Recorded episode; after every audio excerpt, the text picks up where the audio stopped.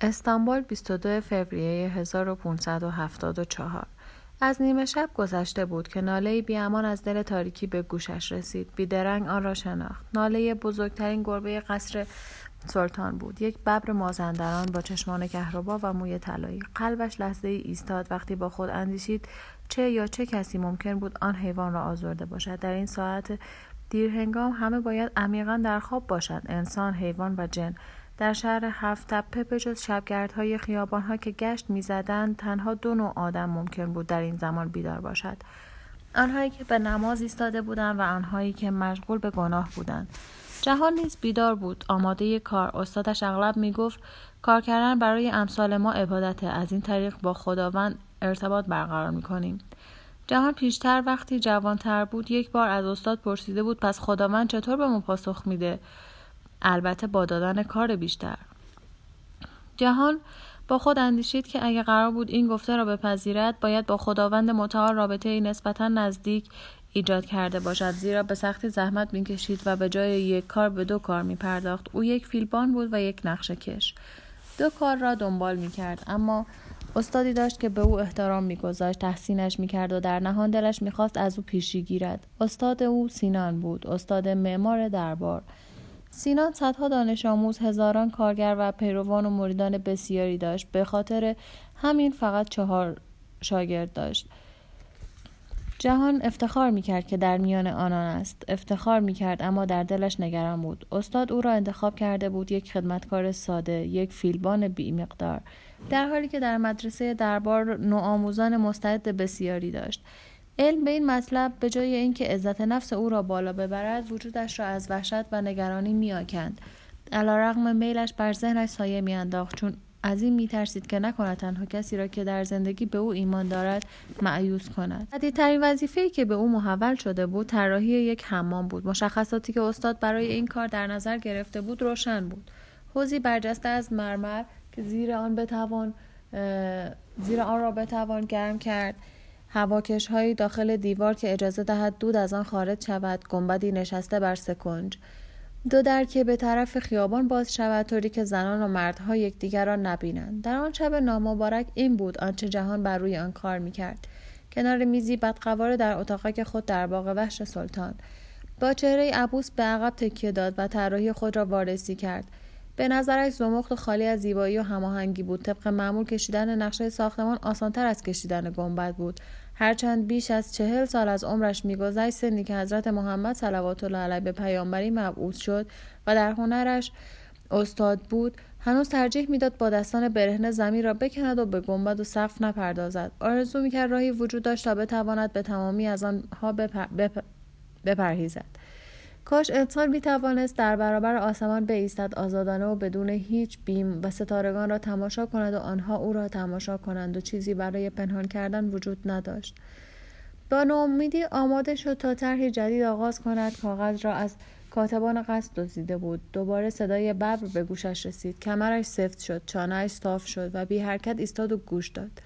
صدای هشدار بود. مهیب و دهشت انگیز برای اینکه دشمن را از آنجا بتاراند. جهان به آرامی در را گشود و به تاریکی پیرامون نگاه کرد. صدای ناله دیگری برخواست که به اندازه صدای اول بلند نبود اما به همان اندازه هشدار دهنده بود. ناگهان حیوانات غریدند. توتی در تاریکی جیغ کشید کرگدن قرید خرس در پاسخی خشمناک خروشید. در همان نزدیکی شیر قرشی سر داد و یوز پلنگ با صدای هیس پاسخش را داد. جایی در آن دوردست صدای کوبشی دائم و دیوانه بار از خرگوش ها شنیده می‌شد که هر وقت میترسیدند با پاهای عقب خود این صدا را ایجاد می‌کردند. میمون ها با اینکه تعدادشان بیش از پنج نبود سر و صدایی به بلندی صدای یک کرگدن از خود درآوردند. جیغ کشیدند و مویه کردند. اسبها نیز در طویله ها شیهه کشیدند و بیقرار شدند. در این حالت جنونآمیز. جهان صدای قرش فیل را تشخیص داد. کوتاه و بیقرار. دلش نمی‌خواست به این شورش ملحق شود. چیزی این حیوانات را به حراس افکنده بود. جهان عبایی بر شانه انداخت و چراغ نفتی را برداشت و به درون حیات رفت. هوا طرب انگیز بود. آغشت بذر مستی آور گلهای زمستانی و گیاهان وحشی. همین که چند گامی برداشت چشمش به رام کنندگان افتاد که زیر درختی گرد آمده بودند و نجوا می‌کردند. وقتی آنها او را دیدن امیدوارانه به بالا نگاه کردند. اما جهان از هیچ چیز خبر نداشت. فقط سوال پرسید چه اتفاقی افتاده؟ دارا رام کننده زرافه با صدای نگران پاسخ داد حیوونا عصبی شدن جهان گفت شاید گرگه پیش از اینها نیز اتفاق افتاده بود. دو سال پیش یک شب تلخ زمستانی گرگ ها به شهر حمله کرده بودند. در محله های یهودی ها مسلمانان و مسیحیان پرسه می‌زدند. چند گرگ از میان دروازه خزیده بود و به درون شهر خدا می‌داند چه تعداد گرگ به اردک ها قوها و تاووسا حمله کرده بودند آنها را دریده بودند. آنها مجبور شدند روزهای زیادی پر، پرهای خونالود را از زیر بوته ها و خاربوته ها تمیز کنند اما حالا شهر نپوشیده از برف بود نه هوا بسیار سرد بود. بدون شک چیزی که حیوانات را تحریک می‌کرد از درون قصر بود. اولف رام کننده شیر مردی قوی جسته با موی آتشفام و سبیلی مجعد به همان رنگ گفت همه گوشه و کنارها رو بگردین. هیچ تصمیمی بدون اجازه او در آنجا گرفته نمی‌شد. او مردی جسور و نیرومند بود و تمام خدمتکاران احترام زیادی برای او قائل بودند. مردی که می توانست شیری را به اطاعت وادار کند حتما می توانست تحسین سلطان را نیز برانگیزد. اینجا و آنجا پراکنده شدند و انبارها طویله ها زندانها مرغدانی ها آغلها و قفسها را وارسی کردند تا مطمئن شوند هیچ حیوانی نگریخته است. به نظر می رسید تمام حیوانات باغ وحش سلطنتی در جای خودشان قرار دارند؟ شیرها میمونها کفتارها گوزنهای نر بیشاخ روباها راسوها سیاه گوشها بزهای کوهی گربه های وحشی غزالها لاکپشت غولاسا آهوها شترمرغها غازها خارپشتها سمندرها خرگوشها مارها تمساهها گربه های زباد یوز پلنگ گورخر زرافه ببر و فیل.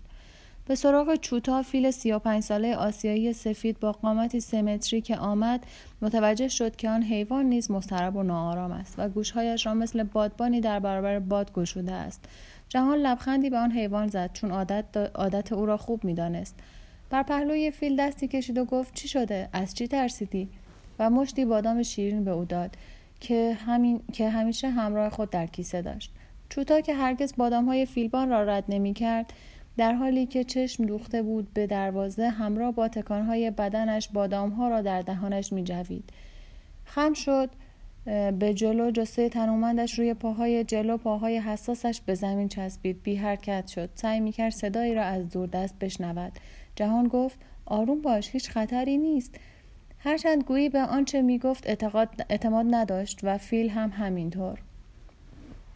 در راه بازگشت دید اولف مشغول صحبت با رام کنندگان است و در حالی که داشت آنها را متقاعد می‌کرد که متفرق شوند گفت همه جا رو گشتیم هیچ چیزی نیست.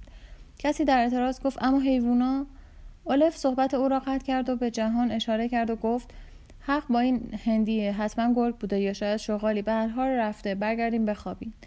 این بار کسی اعتراض نکرد. همگی سر تکان دادند پچ کردند و به رخت خوابشان برگشتند که هرچند خشن و زبر و پر از شپش بود. اما تنها مکان امن و گرمی بود که آنها می شناختند. فقط جهان آنجا ماند. کیتو رام کننده تمسا گفت فیلبان نمیای جهان پاسخ داد یه خورده دیگه میام. نگاهش را به سمت حیات اندرونی سوق داد که از آنجا صدای خفه غریبی شنیده بود. به جای آنکه به سمت چپ و به طرف انبار الوار و سنگ خود برود به سمت راست رفت. به سمت دیوارهای بلندی که دو حیات را از هم جدا می کرد با احتیاط گام برمی داشت گویی منتظر بهانه ای بود تا تصمیمش را عوض کند و به کار طراحی خود بپردازد. بعد از رسیدن به درخت یاس در دورترین نقطه سایه ای را دید. تاریک و خاکی و چنان شباهتی به یک شبه داشت که اگر شبه کنار نرفته بود و چهرهش را نشان, نداده بود ممکن بود پا به فرار بگذارد. تاراس سیبریایی بود. تاراس از هر نوع بیماری و بدبختی جان سالم به در برده بود و در قیاس با دیگران مدت بیشتری را در آنجا مشغول به کار بود. آمدن و رفتن سلاطین را دیده بود. خفت بزرگان را دیده بود و همچنین سرهایی را که پرقدرت ترین امامه ها را بر سر داشتند و در گل غلطیده بودند را دیده بود. خدمتکاران به تمسخر می‌گفتند فقط دو چیز پایدار است تاراس سیبریایی و بدبختی عشق. هر چیز دیگری محکوم به فناست تاراس پرسید هندی تویی؟ حیوونا بیدارت کردن نه؟ جهان گفت آره تو سر صدایی نشنیدی؟ پیرمرد خرخری کرد که می‌توانست آری یا نباشد جهان گردنش را بالا گرفت و گفت صدا از اونجا اومد. به دیواری که در برابرش بود نگاه کرد. جسمی بیشک به رنگ عقیق که به طور یکسانی در تاریکی تنیده بود. در آن لحظه احساس کرد که محتاب, محتاب نیمه شب پر از ارواحی است که ناله و شیون می کنند از این فکر به لرزه افتاد. قرشی میانتویی در حیات پیچید و به دنبال آن صدای پا شنیده شد. گویی جمعیتی از مردم به شتاب به این سو آن سو میدویدند. از دل قصد صدای زجه زنی برخواست که وحشیانه تر و ترسناکتر از آن بود که از آن انسانی باشد. تقریبا هم بیدرنگ در صدای حقحق خفه شد. از گوشه دیگر صدای جیغ دیگری دل شب را شکافت. شاید تنین گم شده هم همان اولین نفر بود. بعد به همان سرعتی که آغاز شد همه چیز در سکوت فرو رفت. جهان به شکلی غریزی به سمت دیوار جلوی رویش رفت. تاراس در حالی که چشمهایش از ترس برق می‌زد گفت کجا میری؟ ممنوعه. جهان گفت می‌خوام بفهمم چه اتفاق داره میفته پیرمرد گفت نرو جهان مردد شد. البته برای لحظه ای. نگاهی میندازم و فوری برمیگردم. تاراس آیی کشید و گفت کاش این کارو نمی‌کردی. اما گوش که نمیدی. تو تو باغ بمون. پشت به دیوار همون نزدیکی ها بمون. میشنوی چی میگم؟ جهان گفت نگران نباش. حواسم هست. حسابی مراقبم. تاراس گفت منتظرت میمونم تا برنگردی نمیخوابم. جهان لبخندی از سر شیطنت زد و گفت کاش این کارو نمی‌کردی اما گوش نمی‌کنی. اخیرا جهان با استادش در تعمیر آشپزخانه سلطنتی کار کرده بودند و با هم بخشهایی از حرمسرا را گسترش داده بودند. امری ضروری بود چون جمعیت حرمسرا طی چند سال گذشته تا حد بسیاری افزایش یافته بود. برای اینکه مجبور نباشند از در جلوی استفاده کنند کارگران شکافی از میان دیوارها کنده بودند و میانبری ساخته بودند. محموله کاشیا که به تعویق افتاد آن را با گل رس و آجر خام بسته بودند. جهان با چراغی در یک دست و عصایی در دست دیگر روی دیوار می‌زد و آهسته گام برمیداشت. برای مدتی تنها صدای تالاپ تالاپ تاپ تاپ ملال آوری را چند بار شنید. بعد یک تاپ تاپ تهی ایستاد. روی زانو نشست و با تمام نیرو آجرها را به جلو هل داد. آجرها ابتدا مقاومت نشان دادند اما عاقبت تسلیم شدند. چراغ را پشت سرش گذاشت تا در راه بازگشت آن را بردارد. از لای سوراخ به داخل خزید و وارد حیات بعدی شد. محتاب نور عجیبی بر گلستان که حالا یک قبرستان گل سرخ بود میانداخت. بوته ها که به روشنترین گلهای روز گلهای زرد و قرمز و صورتی در طول بهار مزین شده بودند خشکیده و سیغلی به نظر می رسیدند و مانند دریای نقرفان بود. قلب جهان آنقدر تند و بلند می تپید که می ترسید کسی صدای آن را بشنود. ترس وجودش را فرا گرفت. داستان خاجگانی را به یاد آورد که به آنها زهر داده بودند. داستان زنان حرمسرا که خفه شده بودند وزیرانی که سر از تنشان جدا شده بود و کیسه هایی که در آبهای تنگی بوسفور انداخته شده بودند و آنچه درونشان بود هنوز زنده بود و میلولید. در این شهر برخی از گورستان ها روی تپه ها قرار داشت برخی دیگر یک صد قولاچ زیر دریا. در برابر اون درخت همیشه بهاری قرار داشت با صدها شال روبان آویزه و یراق که بر پیکرش آویخته بودند درخت آرزوها. هرگاه یکی از زنان یا خدمتکاران حرمسرا راضی داشت که فقط باید با خدا در میان میگذاشت یکی از خاجگان را متقاعد می‌کرد که با زیوری که متعلق به او بود به اینجا بیاید.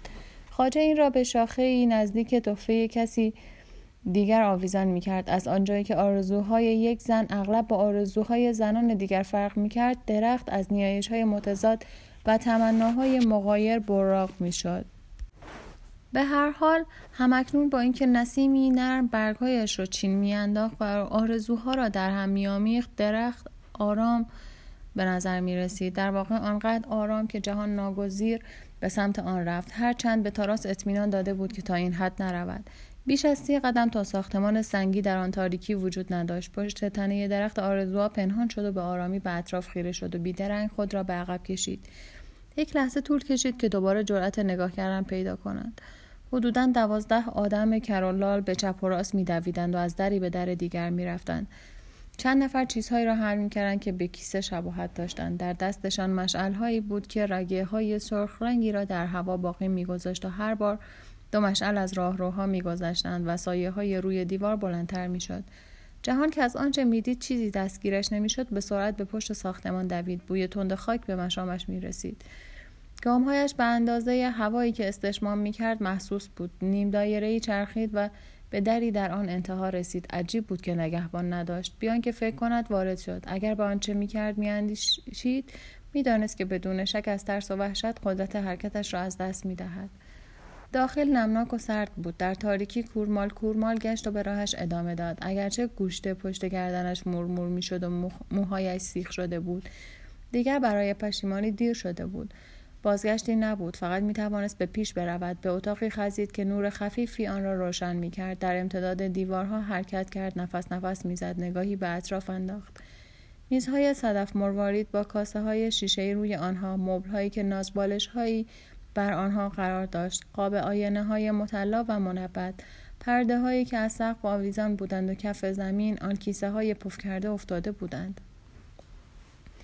نگاهی به پشت سرش انداخت تا مطمئن شود کسی نمی آید. پیش رفت تا اینکه چیزی را دید که خونش را منجمد کرد. دست یک انسان. رنگ پریده و بی حرکت روی سنگ مرمری زیر تلی از پارچه مانند پرنده ای افتاده از درخت قرار داشت. گویی به کمک نیروی خارجی جهان کیسه گونی را شل کرد یکی پس از دیگری و آنها را تا نیمه گشود از حیرت پلک زد. چشمایش نمی توانست بپذیرد. آنچه را که قلبش از پیش فهمیده بود آن دست به یک بازو چسبیده بود و بازو به یک بدن کوچک. اصلا کیسه نبودند جسدهای آدم بودند اجساد کودکان. چهار نفر بودند. چهار پسر بچه که کنار یکدیگر قرار داده شده بودند. از بلند قامتترین تا کوتاهترین بزرگترین آنها یک یک بزرگسال بود. کوچکترین آنها هنوز کودکی شیرخوار. جامعه های سلطنتیشان با دقت مرتب شده بود تا مطمئن شوند آنها هنگام مرگ شرافت شاهزادگان را حفظ می کند. نگاه جهان روی نزدیکترین جسد افتاد. پسری با پوست روشن و گونه های گلگون. به خطوط روی کف دستش خیره شد. خطوط منحنی و کج در یکدیگر مف شده بودند مثل نشانه های روی شن. جهان با خود فکر کرد کدام فالگیری در این شهر می توانست مرگهای چنین ناگهانی و چنین اندوهبار را برای شاهزادگانی از چنین اصل و نسبی پیشگویی کند. به نظر می رسید آرمیدند پوستشان می درخشید گویی از درون روشن شده بودند. جهان اصلا فکر نمی کرد که کسی می, که کسی می توانست آنها را بکشد. و اصلا فکر نمی کرد که آنها مردند انگار فقط از حرکت باز ایستاده بودند از سخن گفتن باز ایستاده بودند و به چیزی بدل شده بودند که ورای تصور بود و فقط خود آنها از آن آگاه بودند. واقعا می توانستی در صورتشان لبخند عجیبی ببینی. جهان با پای لرزان و دستان ترسان آنجا ایستاد. قادر به حرکت نبود. فقط صدای گام هایی که نزدیک می شدند او را از منگی حیرتش بیرون آورد. به سختی تمام نیرویش را جمع کرد و فرصت یافت اجساد را بپوشاند. سپس به سرعت به گوشه پناه برد و پشت پرده ای که از سقف تا کف, کف اتاق آویزان بود خود را پنهان کرد. در یک لحظه آدم های کرولال وارد اتاق شدند و جسدی دیگر آوردند. آن را با چالاکی کنار اجساد دیگر گذاشتند. درست همان موقعی که از آنها متوجه شد پارچه روی جسدی که دور از بقیه قرار داشت کنار زده شده است. نزدیکتر آمد و نگاهی به اطراف انداخت. مطمئن نبود که آیا خودشان جسد را به این حال رها کرده بودند یا کسی پس از رفتن آنها در خفا به آنجا آمده است.